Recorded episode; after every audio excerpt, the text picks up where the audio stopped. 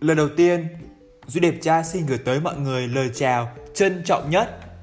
Thật vui khi được gặp lại mọi người vào tối thứ hai hàng tuần trên kênh Thật lòng cùng Duy đẹp trai để chúng ta có những giây phút thật lòng sâu lắng nhưng cũng không kém phần mặn mà. Đây là podcast đầu tiên của mình trong năm nhâm dần nên Duy đẹp trai xin chúc mọi người một năm mới dồi dào sức khỏe, ngập tràn niềm vui và hạnh phúc. Và mọi người đã bắt tay thực hiện những dự định mà mình đã đề ra trong năm mới chưa? Tập 4 tuần trước, chúng ta đã bàn luận về việc tại sao phải bắt đầu ngay và luôn. Hôm nay, tập 5, Duy Đẹp Trai sẽ nói về chủ đề Tại sao những cam kết cho năm mới không thành hiện thực Lý do mình làm tập này bởi vì bản thân đã từng viết những cái New Year Resolution hay còn gọi là cam kết cho năm mới nhưng mà mình không thể nào thực hiện hết 100% hầu như là thất bại. Nên là qua tập này, mình xin đúc kết những kinh nghiệm của bản thân. Mong là nó hữu ích với mọi người. Ok, chúng ta sẽ cùng phân tích tại sao mình đã thất bại trong việc thực hiện những cái cam kết của năm mới. Lý do đầu tiên mà mình thất bại đó chính là do bản thân không hiểu mình muốn gì. Ví dụ như mình đã từng lên kế hoạch học tiếng Trung. Nhưng khổ nỗi là mình không biết học tiếng Trung để làm cái quần què gì cả. Mình cũng không biết được rằng và cũng không xác định tiếng Trung là một ngôn ngữ quan trọng để mà mình đi xin việc hay là mình có thể giao tiếp với mọi người trong cuộc sống hàng ngày. Và khi mình thấy một công việc gì đấy nó không quan trọng, mình đã bỏ lơi nó và cho nó vào quên lãng vì vậy, khi mà chúng ta viết ra những cái kế hoạch cho năm mới, phải hỏi bản thân mình rằng, cái việc này có quan trọng không? Và nó có ứng dụng được gì trong đời sống, trong công việc của chúng ta hay không?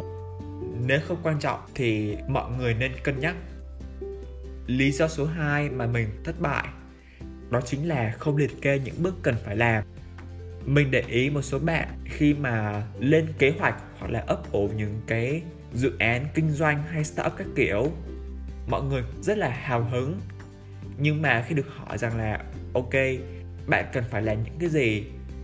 Thì đa số là mọi người, họ không biết mình cần phải làm gì.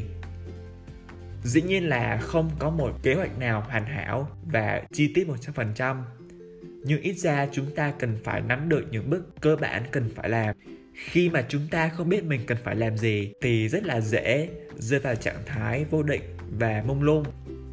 Vì vậy, chúng ta thường gặp những khó khăn trong việc thực hiện chúng và dễ bị bỏ cuộc. Lý do cuối cùng mà mình thất bại đó chính là mình không xem lại những cái dự định, kế hoạch thường xuyên. Bởi vì não bộ của chúng ta có giới hạn chúng ta không thể nào nhớ hết được những thứ mà chúng ta nạp vào đầu. Vì vậy, khi mà chúng ta không xem lại, thì mọi thứ sẽ dễ rơi vào quên lãng. Và mình đề xuất tất cả chúng ta nên xem lại những cái kế hoạch mà mình đề ra vào cuối tuần. Đây là điều mà mình học được từ quét 5 ngày, một kênh chuyên về kiến thức mà mình rất là tâm đắc và hâm mộ. Video này có tên là cuốn sổ thay đổi cuộc đời tôi.